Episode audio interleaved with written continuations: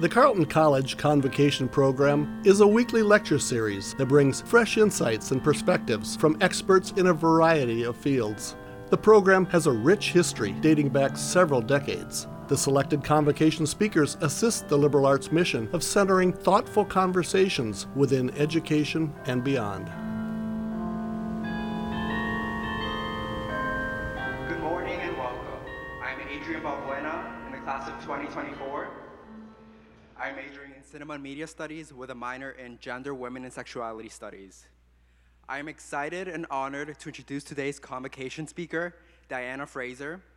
Diana is a Carleton alum who recently graduated in 2014. She earned a bachelor's degree in cinema and media studies and is currently an Emmy-nominated documentary director. She is a 2021 Online News Association Women's Leadership Accelerator cohort member and a 2018 Minnesota State Arts Board grant recipient. She holds many other titles, including program director, line producer, creative strategist, and content producer. As the line producer for Twin Cities PBS, her programs received 20 Emmy Award nominations and 9 wins. Diana's much-admired portfolio consists of a Princess Grace Honorarium Award film, 2 feature films, and several festival-recognized short films. Her work centers on intersectional feminist, health, and LGBTQ+ stories. She thus spotlights marginalized and underrepresented voices, aiming to ignite social dialogue and creative collaboration. Her directorial debut and Emmy-nominated documentary is called Patient No More. This film reveals the stories and experiences of many LGBTQ+ women who face many challenges and obstacles across healthcare systems.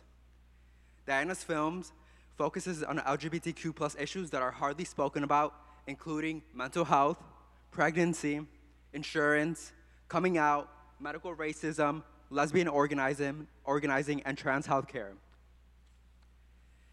Last night, we had a campus-wide screening of her film, Patient No More, and to set the stage for her talk, we're going to start with the film trailer. I always talk to myself before I go in and deal with the medical world by saying, I am the one who is paying the money. I am the one that is hiring these people to take care of me. Therefore, I'm the one in charge.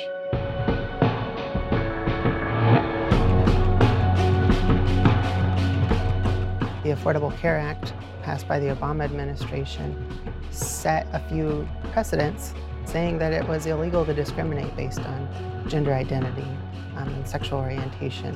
When we talk about repealing Obamacare, not much of that discourse relates to the fact that it would be rolling back an enormous civil rights statute. It was the greatest expansion of civil rights since the Civil Rights Act in the 1960s. It brought those same sorts of anti-discrimination protections to the realm of healthcare. It's so easy to forget LGBTQ folks when we don't talk about pride or when we don't talk about like gay bars or, you know, things that people think of when they think of LGBT folks.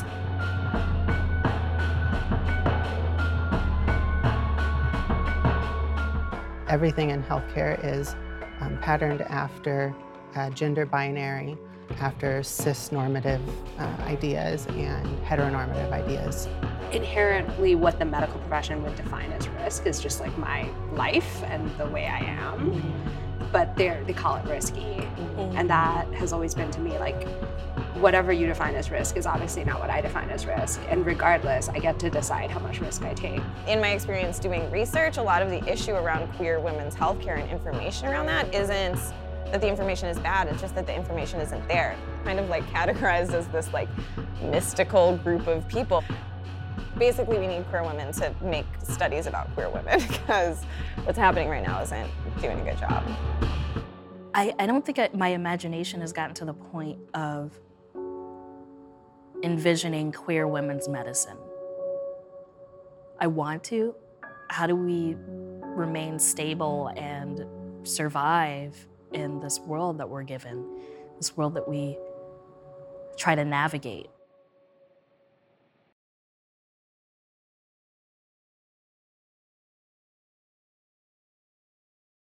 Please join me in welcoming Diana Fraser back to Carleton College.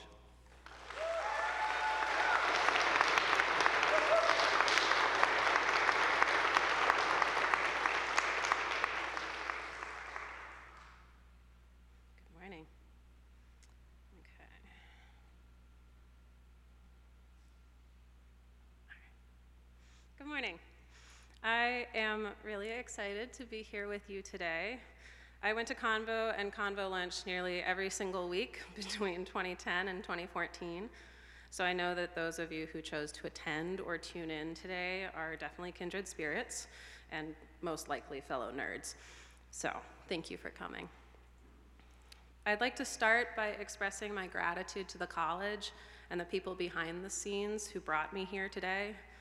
Receiving an invitation to come to campus as a convocation speaker is a tremendous honor, and I'm grateful for their generosity and support of Patient No More and me. Patient No More's origin story is a long and winding one. Almost a decade before I ever dreamt of making Patient No More, I watched all 15 seasons of ER during high school, and then immediately started volunteering at my local hospital for the next 3 years. ER, Grey's Anatomy, and volunteer work inspired me to become an empathetic provider. Patients were more than statistics. Their stories mattered. The story starts here because I want you to remember that inspiration can come from a lot of places, but it almost always comes from art. ER transformed my understanding of the world and myself, and every time I go back to it, I learn something new about myself, the characters, and the world we live in. Pay attention to the art that shaped you. Tell people about the art that inspires you. Stories are powerful, and they can change the world, whether fiction or nonfiction. Today, I'm going to share a few stories of my own. I learned a lot while making Patient No More on purpose and by accident.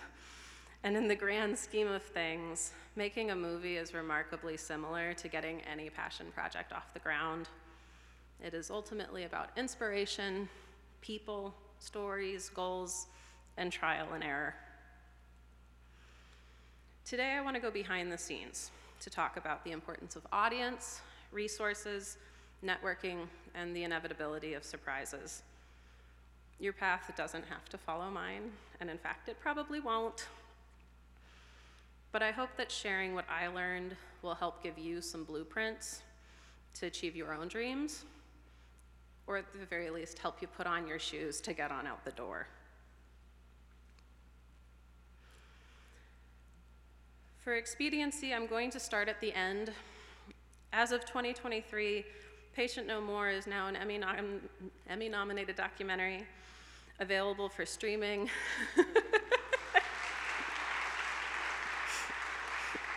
Thank you. Available for streaming and broadcast nationwide via PBS.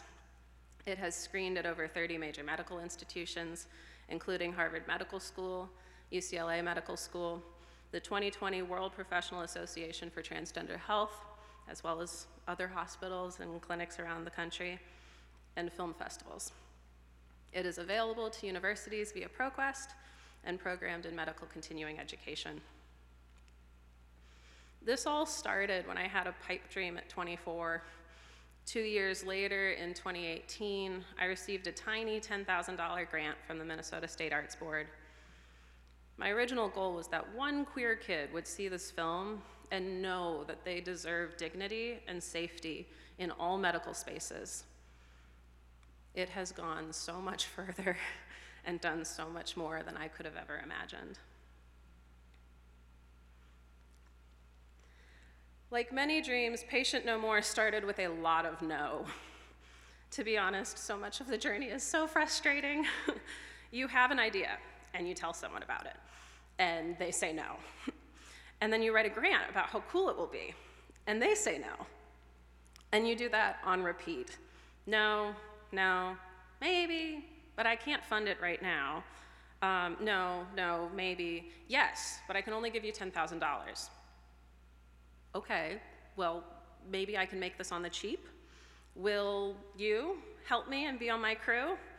No, no, no, yes, maybe.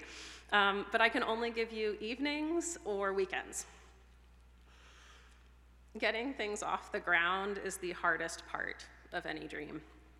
But what I learned is that if I was willing to hear no over and over again, then I was willing to ask the question enough times to hear someone say yes. Hearing people say no so often was also a really good indicator that I needed to hone my pitch. In order to tell a good story, I needed to understand my audience. I needed to do a deep dive into the market landscape so that I could explain the film's relevancy. I needed to be able to convince someone why they should, as a funder, viewer, buyer, interviewee, care about this topic. Why should they prioritize watching my film? I needed to ask if anything else existed like it in the market. Did something similar come before it? How did my idea feel new or fresh? In 2016, there was literally nothing like this circulating in long-form doc film or medical schools at the time.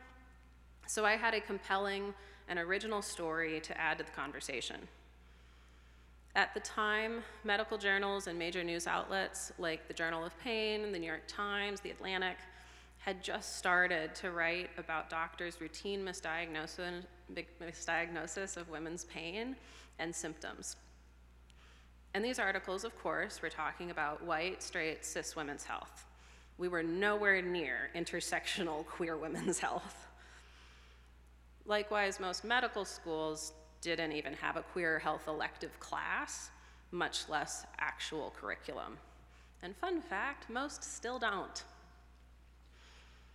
Similarly, this is years before Disclosure, Sex Education, Heartstopper, or the L Word Gen Q. Queer women rarely saw ourselves on screen with any regularity, and we certainly didn't see ourselves talking exclusively to one another about healthcare dilemmas. My idea for a documentary about queer women's access to healthcare filled a gap and cut through the noise with its specificity. I wanted to make a film that centered the lived experiences of queer women patients and providers for the first time, and I wanted to center a diverse and queer film crew. Boom. Now I can sell why the film is important and relevant. I want to make a film by queer women, about queer women, for queer women, with queer women.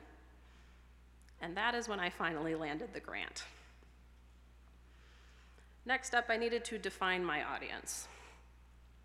The number one rule of audience is you make something for everyone, you make something for no one. Identifying a target audience is a critical first step for any project. I personally narrowed the field and chose queer women as my North Star, with medical professionals as my secondary audience. But what kind of questions would you ask to learn more about those audiences? Queer women and medical professionals are pretty broad, right? How do you define queer? How do you define women? When you're thinking about medical professionals, are they students? Are they teaching? Are they residents? Do they have a specialty? All of these were really great starting points to get at who my core audience was, what they wanted, and what they were interested in.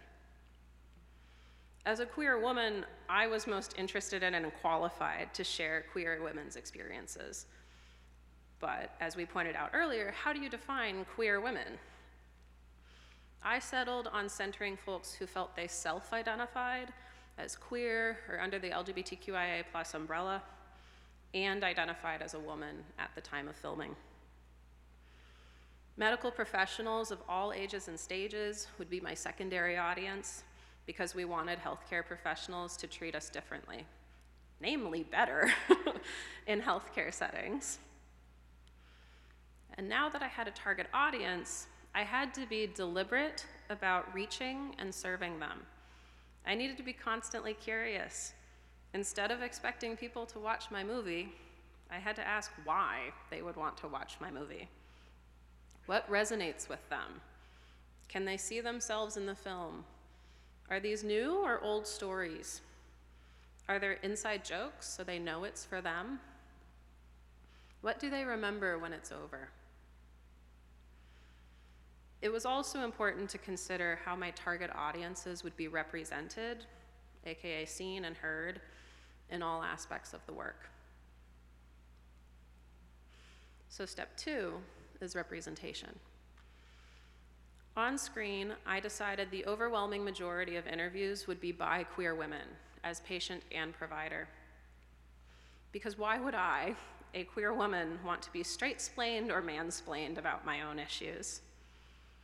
Instead, there are 17 queer women on camera with only 2 men, 1 gay male talking about lesbians during the Minnesota AIDS crisis, and Barack Obama. It's also critical to consider if and how somebody's story is compounded by intersectional identities. Then, take into consideration which ones add nuance to the story. No creator will ever have everyone represented, and I barely had enough money to make the film with as many interviews as I did. But with the resources that you do have, try to include a range of life experiences. For instance, everyone in the film spoke to at least 2 of their identities, being non-binary and lesbian, being an intersex trans elder, or a Latina trans woman. The queer women community is deep and broad, and deserves to see our complexities on screen, telling our own stories.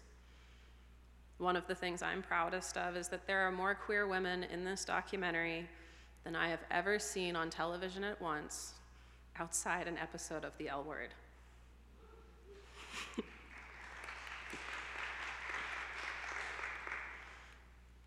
I also believe that inclusive storytelling is the only kind worth making, and walking the talk was a really important part of this work. So off screen, I was really deliberate about my crew selection because I wanted to make sure that my set reflected as many POV of the types of diverse of queer women as I could afford to film, and as many types of diverse creators as I could afford to pay. One of the ways that I did that was by deciding I would hire and film more than 50% BIPOC folks, queer folks, and folks with disabilities. I've read that the typical Hollywood movie is usually about 30%. Patient No More was 90%.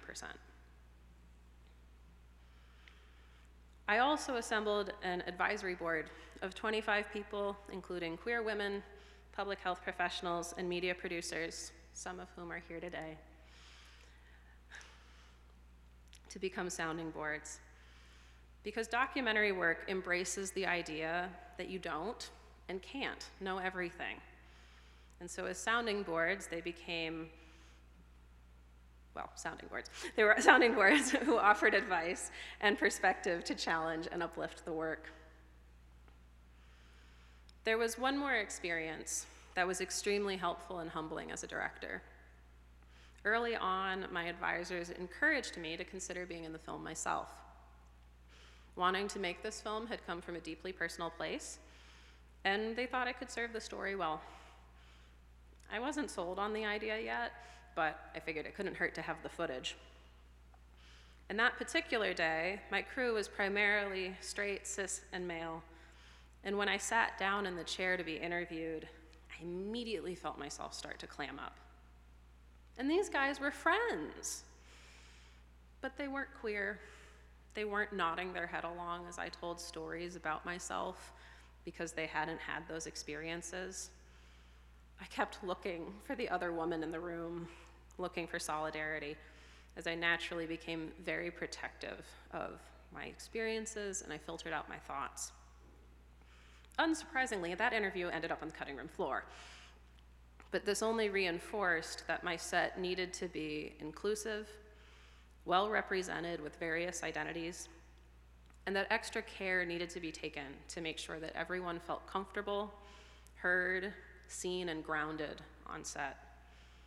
These are things good directors do anyway, but this experience emphasized to me that comfort was paramount if folks were going to be sharing vulnerable stories.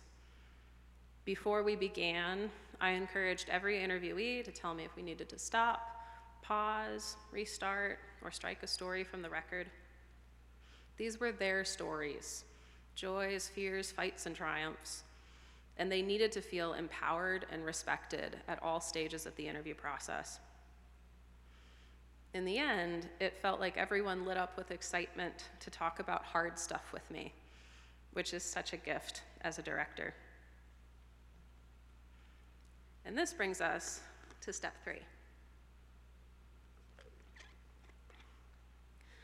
I had all these goals with my target audience, and I had thought deeply about how I was going to get them on camera and behind the scenes. But how was I going to live those values and stay accountable in the edit to the queer women and the medical professionals that I was trying to serve? There was one scene in particular towards the end of the film that I had to decide whether to keep or delete due to time and format, and I really wasn't sure what to do. My queer women and medical professionals were just like, oh my God, this is so powerful. I love it. I've never seen anything like it. Is there more? I could watch an hour of this. The act of listening, mwah. But the media advisors were like, eh, it's kind of repetitive to things that you've already pointed out. It breaks format with the round table style. You're close on time. I don't know, I think I'd cut it. So if we go back to the beginning and we think about our target audience, are we going to keep the segment that the queer women and medical professionals love, or toss it because the media people say that it's unnecessary? The advisory board helpfully affirmed that the message superseded the technical style in this instance, and that centering my target audiences meant keeping it in. This section went on to be nearly everyone's favorite part of the film, including mine. The section I received the most positive comments about. Someone told me that it was transformational to see queer women of color be the experts of their own stories unfiltered. And that is why learning the market, defining your audience, and staying accountable to them is critical. If there is a pillar to getting anyone to believe in a good idea and getting people to engage with that idea, it's serving your audience, always.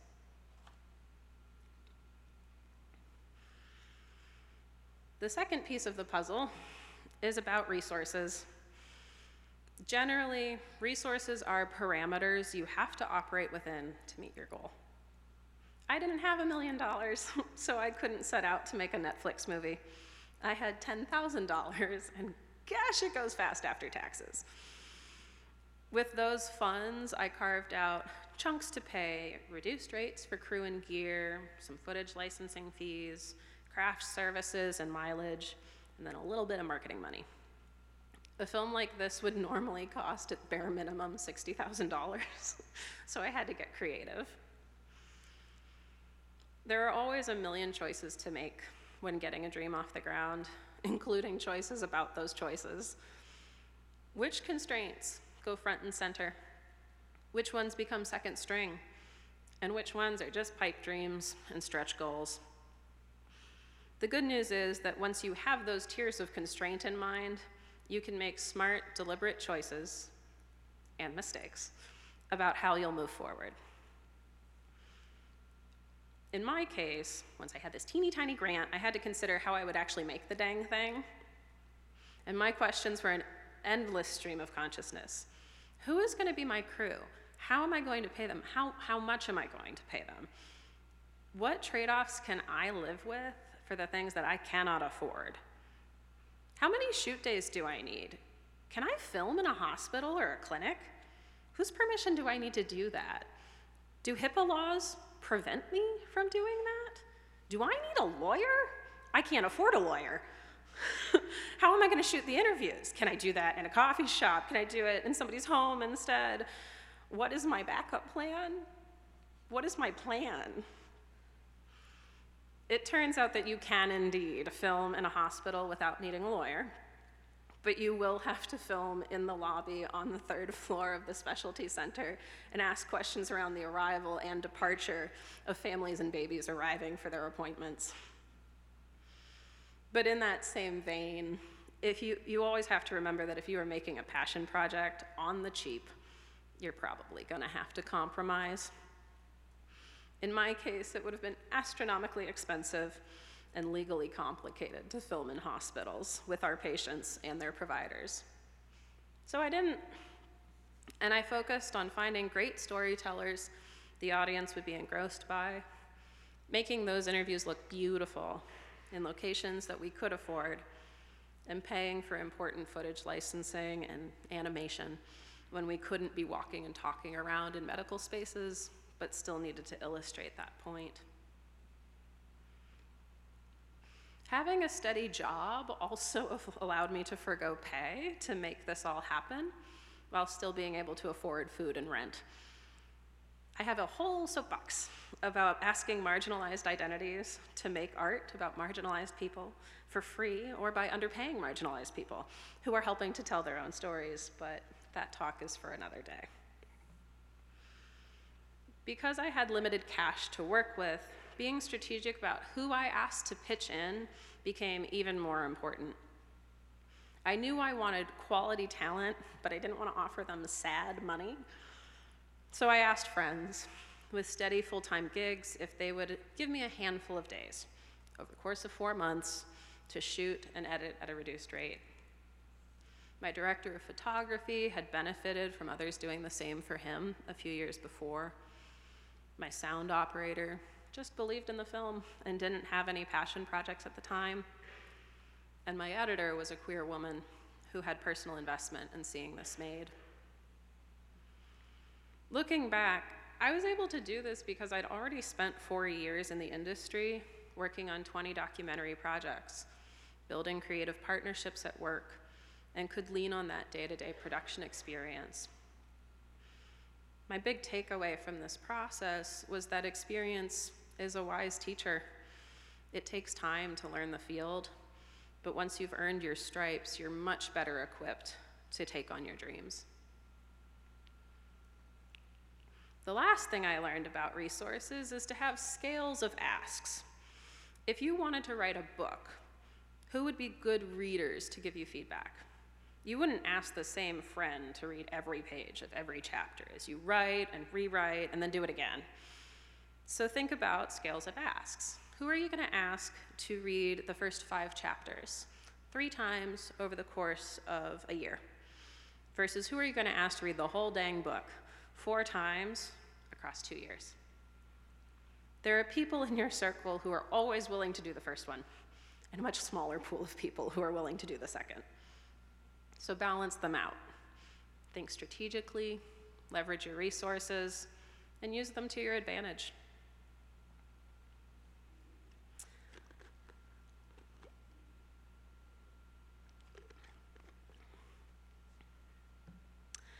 I also learned that it is always easier when you lean on your networks. Networks are one of the most powerful resources at your disposal and can often leapfrog or eliminate problems a lack of money presents. It's about relationships, calling in favors, asking for introductions, cold calling with a specific ask, the horror, and hoping for people's yeses and accepting people's noes graciously. How can people uplift the work and advance it? I don't know if you've heard the joke about the Carleton alumni mafia, but like it is a real thing. In this case, I called up my old roommate to ask if she'd draw the animation, and then my CAMS buddy to see if she would actually animate the segment, and they both said yes. I called my old boss and asked if he could write me intros to Smitten Kitten, Family Tree Clinic, Rainbow Health Initiative. He knew all the executive directors personally, and they all said yes. I asked a colleague who specialized in queer events whose story needed to be told, and they introduced me to queer Quaker pastor working for a trauma center with a background as a sex educator, Jessica, and they said yes. And then there are the yeses that come out of nowhere. I was out to brunch with alums Willie, class of 97, and Keisha, class of 2000. And I mentioned that I was looking for hospital connections, so I got this project off the ground. I knew Keisha was a doctor, and I wondered out loud if she knew anyone who could speak to Hennepin Healthcare's approach to gender and queer-affirming care. And she and Willie looked at each other knowingly, and she laughed, telling me that she co-led the gender clinic at the Hennepin Hospital System. She introduced me to Dr. Haley Veazey, and all the people who let me film on that third-floor hospital lobby without a lawyer, and all of them said an enthusiastic yes. They were also the first hospital to host a screening after the film came out. Ultimately, you gotta shoot your shot. People can only say no if you ask, but if you don't ask, they will never say yes. I'm gonna say that one more time. People can only say no if you ask, but if you don't ask, they will never say yes. Give them the chance to say yes. You ask, you learn, and you say thank you. When you've been thorough in thinking about audience and resources, when you believe in your work and people believe in you, yeses are a lot easier to find. I will caveat, there were plenty of no's along the way. But there were enough yeses for me to stand in front of you today.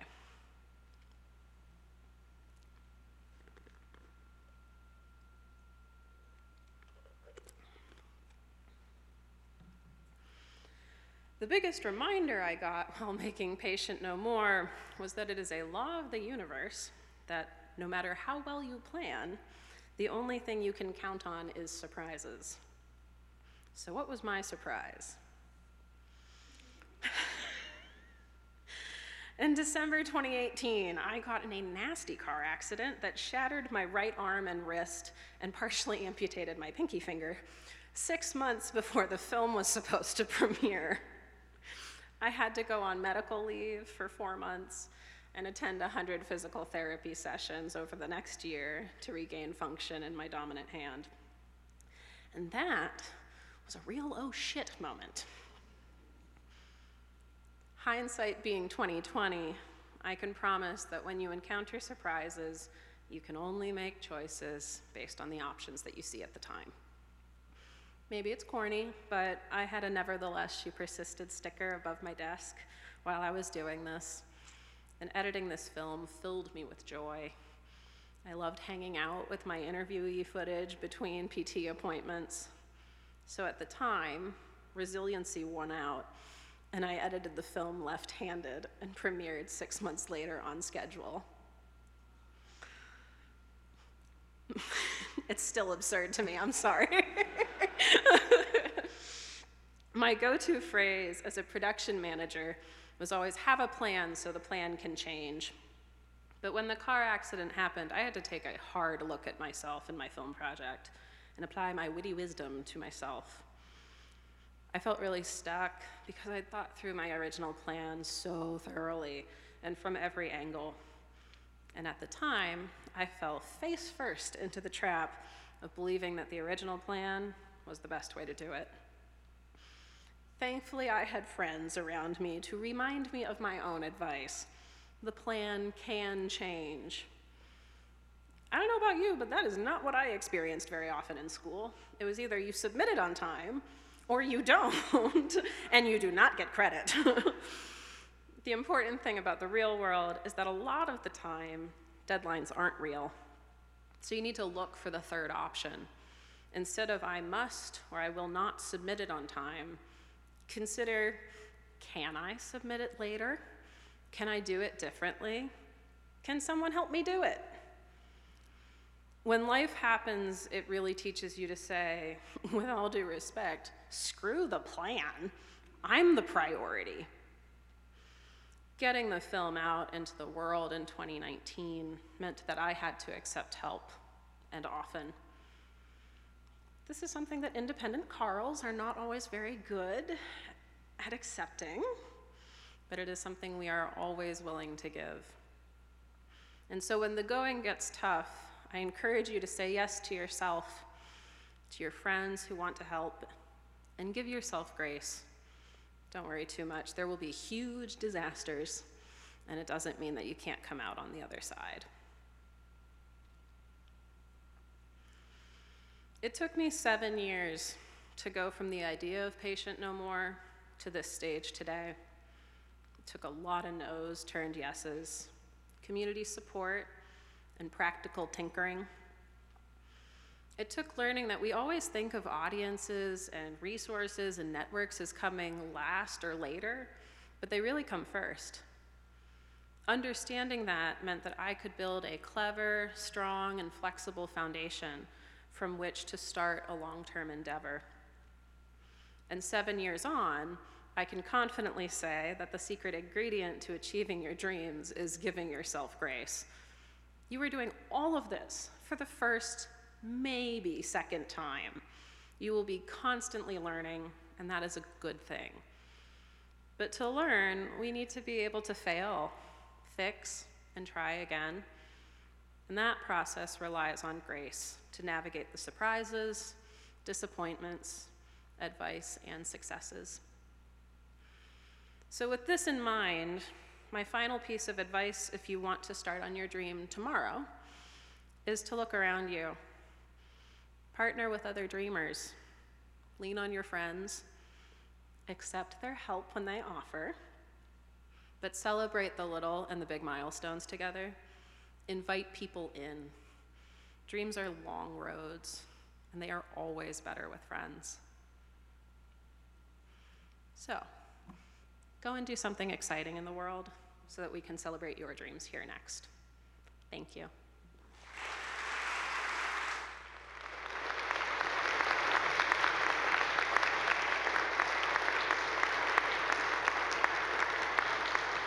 Thank you very much, Diana, for coming back and for sharing with us. We're going to get to Q&A in a moment. Just a couple of words we'd like to mention about Convo, and particularly Convo Lunch, and more particularly, misconceptions about post-Convo luncheons. Number one, you need to be invited. No. There's an RSVP form. You are invited, if that makes you feel better. You are invited to fill out the RSVP form, and please come to Convo Lunch. Number two, I need to be well-versed and knowledgeable on the subject. No. It's fun and friendly to take part in the conversations, but you do not have to. If you had to be intelligent to attend Convo Luncheon, I wouldn't be allowed to attend a single Convo Luncheon. The luncheons are formal, stuffy, and you have to wear a bow tie. No. Come as you are, whatever you're wearing is perfect. That being said, we do have room at the table for Convo Lunch today. So about the first five or so people who stampede politely up and talk to me, please join us for Convo Lunch. That being said, we have only two more standard convos before Honors Convo. Next week, Stephen Levitsky. Stephen is a David Rockefeller Professor of Latin American Studies and Professor of Government at Harvard University. But enough out of me. Let's have some Q&A and comments for Diana. Who would like to begin? It's always hard to be first. Where? Oh, sorry. Hi, oh, hey, hi. I'm Dia. My question, I'm really struggling to ask because I feel like it's kind of dumb and ignorant and naive, but I have a pool of friends that have no clue about these type of things. So how should I define queer to them? If it's appropriate to be defined. Yeah. I usually say that queer covers everything under the rainbow, which is a little hokey, but I like it. But I think generally speaking, I use queer to share that this is an umbrella that fits both gender and sexuality, which I think people really don't understand very often, and that they are not one and the same. And that queer as a term was often used as an insult historically, and was reclaimed, I would say probably early aughts is about the time that I started hearing it pretty frequently. And I use personally, which is what I'll speak to kind of cover range. I say that I identify as bisexual, pansexual on the queer spectrum because it is a spectrum. We don't necessarily identify the same way across our whole life, although some people do. And you can move across that spectrum as feels correct to you. But ultimately, it is about identity. It is about being able to name things for yourself and not need to bear the weight of everybody else's societal expectations about your gender or your sexuality. And it gives us room to breathe, maybe for the first time.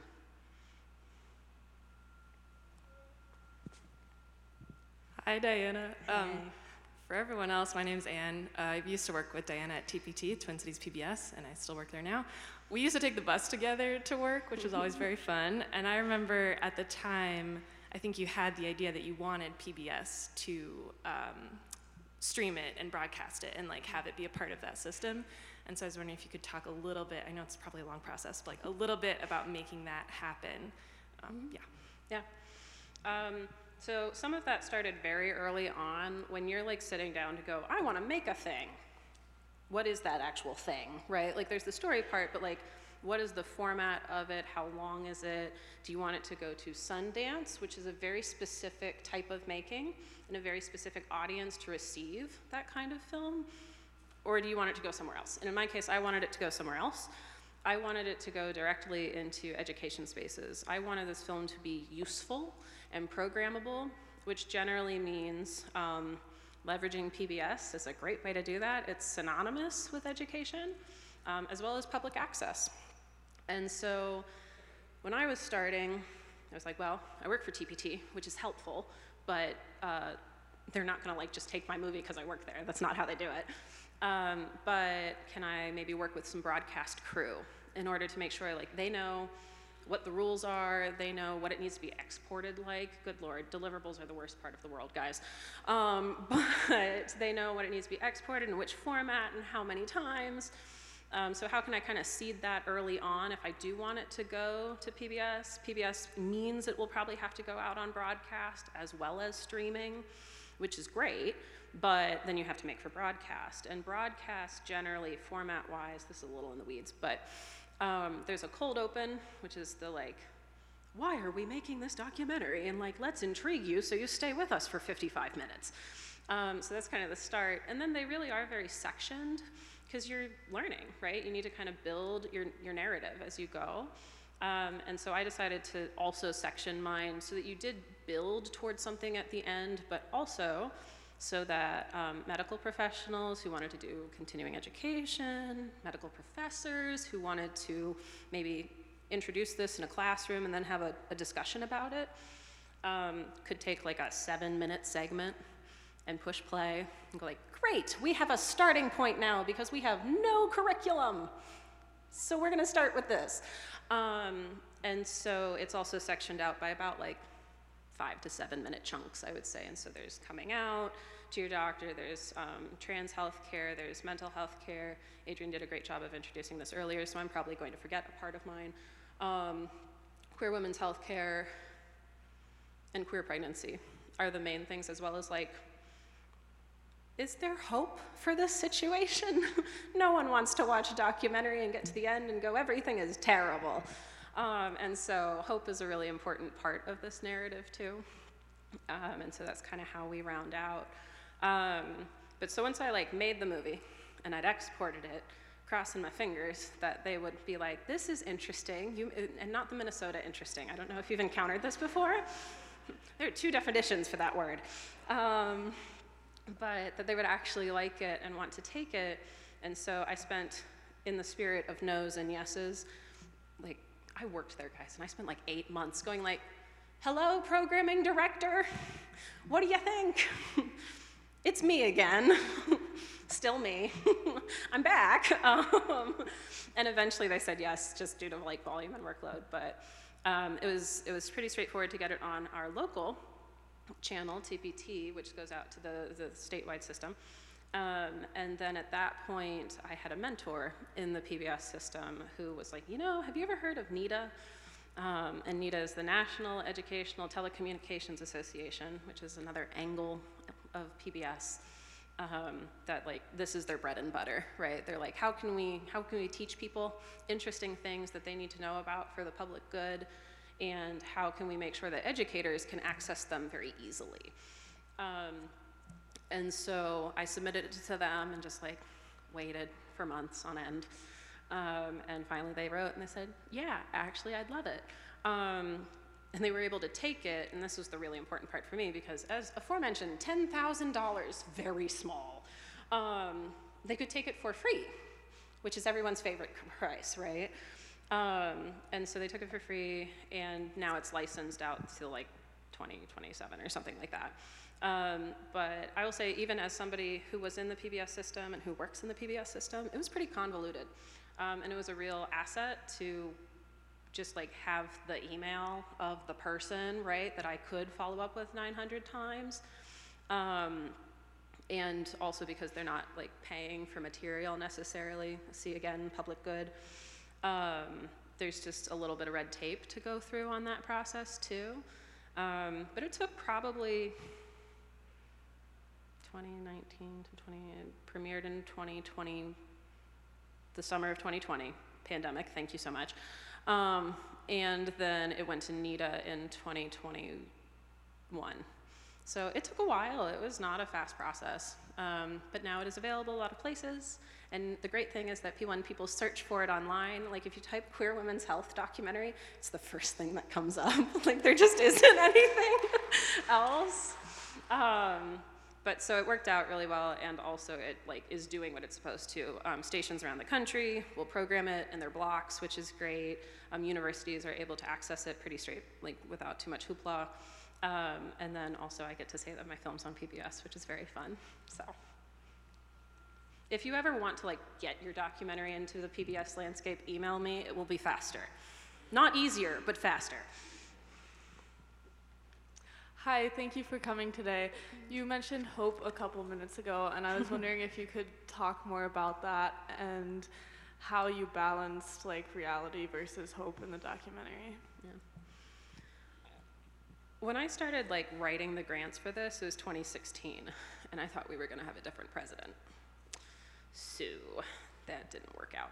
But it kind of made the hope angle more important than it was before, because just because Trump became president doesn't mean that there weren't people working in this space every day really trying to champion change and doing it.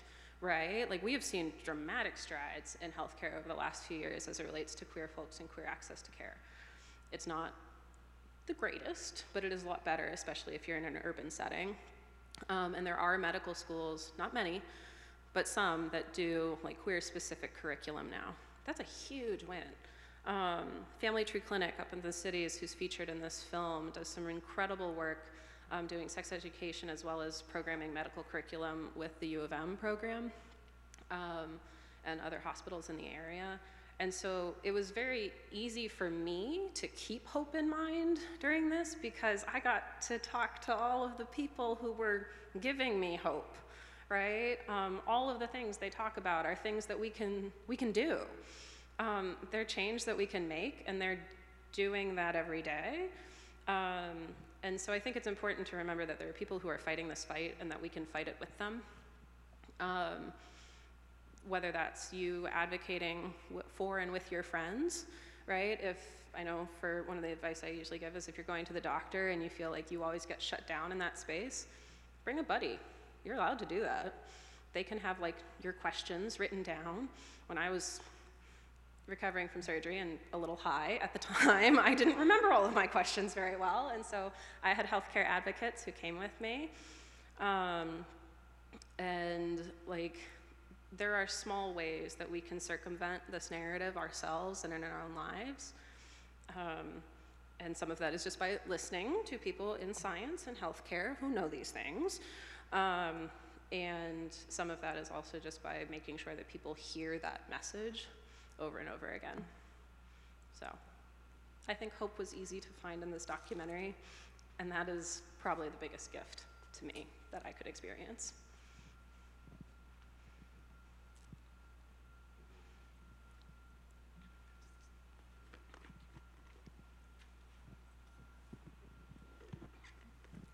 Hi, Diana. I'm Rachel from the Career Center. And I speak with a lot of students who are really interested in sharing the stories of underrepresented voices and wanting to break into journalism.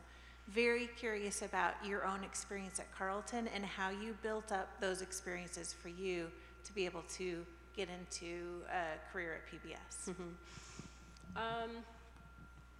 Yeah, I always kind of said, because I entered Carleton aggressively pre-med, and then I became a CAMS major. Maybe you discover things about yourself while you're in college, I don't know. But because of that, and because I did a lot of like pre-med organizing before I switched into CAMS and working for NARAL Pro-Choice America and things like that, I kind of always build myself as a project manager who became an arts major, not an arts major who became a project manager. And so I think that helped me a little bit, just like thinking about what your natural skills and inclinations are and following them is a helpful piece of the puzzle, and that just takes time to recognize and lean on. But as far as my coursework, I did a lot of independent studies. The CAMS department was very nice to me every time I came and had an idea. But I worked on a lot of people's side projects, and most people, I would say, organizing was maybe not our like strongest suit as 21-year-olds, and organizing was one of mine, and so I project managed a lot of people's films, and that was very useful. It got us grants our senior year, and so I came out of college, and full disclosure, I sent out like 400 applications and got 0 bites until July. So you're not alone if it takes a while. And I started in an advertising firm that was an experience, is all I will say, and then left, and that was an experience too. But at that point, I had some work experience. I'd had some grants. I'd done some of this like sideline, can I be your PA? Can I be a production manager for free? Like that kind of stuff. Again, not a system I endorse, but one that is very useful. And then I called a Carl who worked at TPT, and I said, you know, I've applied a couple of times and I just never get through. Can I have coffee? Can you tell me more about the organization, if there's any ways to kind of hurdle any of that? And she put my resume on my future boss's desk. Thankfully, my resume was thorough at that point. But it was enough to get in the door and to make sure that somebody had flagged. My key advice always when you're looking for jobs is do not press submit on your application until you have a referral, until you've called up somebody who knows somebody. Don't do it. It doesn't pay. It's a very hard thing to learn because you think the workforce and applying for jobs should be like merit-based. It's an inside baseball game, I'm so sorry. It took years for me to come to terms with that. But she put my resume on her desk, and I interviewed, and I think the thing that cinched it was that I finished my interview, and they'd been asking about managing grants and finance things and stuff like that, and I could send them budgets that I had made for this national grantor within the last year that I'd worked on with students at Carleton, and so I had like a thing that I could put in front of people and say, I have done something like this before, and that was really helpful. And then I was in, and that helps a lot. And so I started as a finance specialist, which is not really something you'd think of an arts major, but apparently I'm very good at math, who knew? And became a production manager from there, and that's like budgets, contracts, logistics, timelines. None of what I think people think of in film is like the sexy stuff, but it's really important because you can't make anything without money or contracts, and built like practical skills from there that went directly into making this film, right? And then the arts part was where I got to really explore in this film. It wasn't really something I'd done a lot of. I'd made some CAMS projects, I'd made a senior thesis.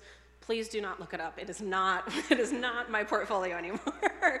But it was a starting place, and that was really important. So generally speaking, I think examples of work that you've done, even if you don't think that it's like super amazing or like good for external consumption, it's proof that you can do things, and that's really important. And also reaching out to Carls. We are a mafia. We will answer most of the time, and if we don't know the answer, we'll hook you up with somebody else. Hey, Diana, this has been awesome.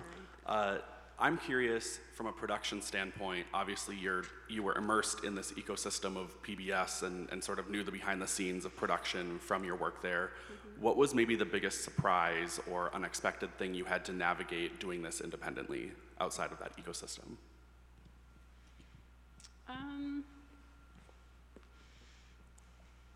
I think it was very personal for me. It was that I was taking on the title of director for like the first time and going like, oh, I can be that? Can I be that? What qualifies you for that? And it turns out just saying that you are one is enough. But the actual practice of directing a film, right? You are representing it in all areas of work, in story, in people, in crew, in sales, in distribution. You have to know a lot of things.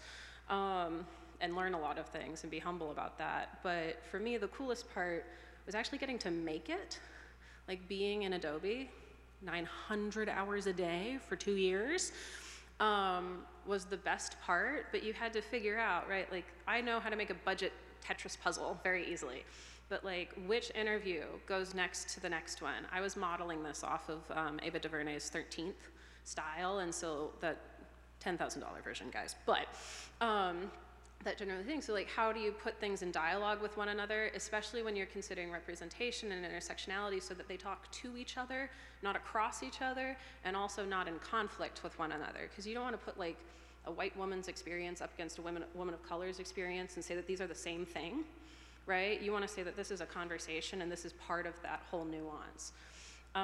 And so figuring that out as an artist was very cool and very hard, and sometimes you just have to walk away from your computer for like 3 weeks until something new occurs to you. But I feel like at the end of this, I felt very comfortable calling myself a director for the first time, and I felt comfortable calling myself an artist, and that was a very cool graduation point for me. We have time for one more question, if that's okay, and you get it. Hi, thank you so much. Your talk was amazing, and I sincerely appreciate all that you have done. Like, it's crazy impressive.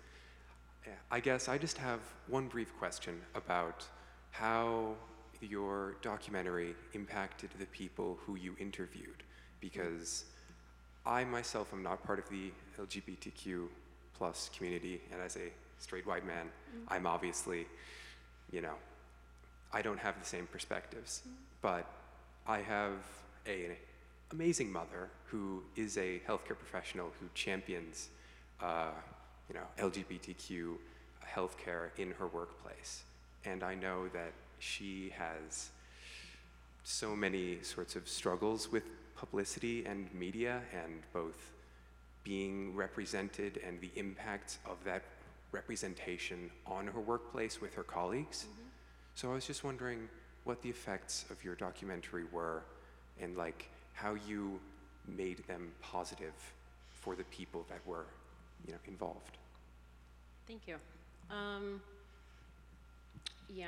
So the great thing is that, for me, a lot of the organizations we worked with, even if they were grassroots, were kind of established.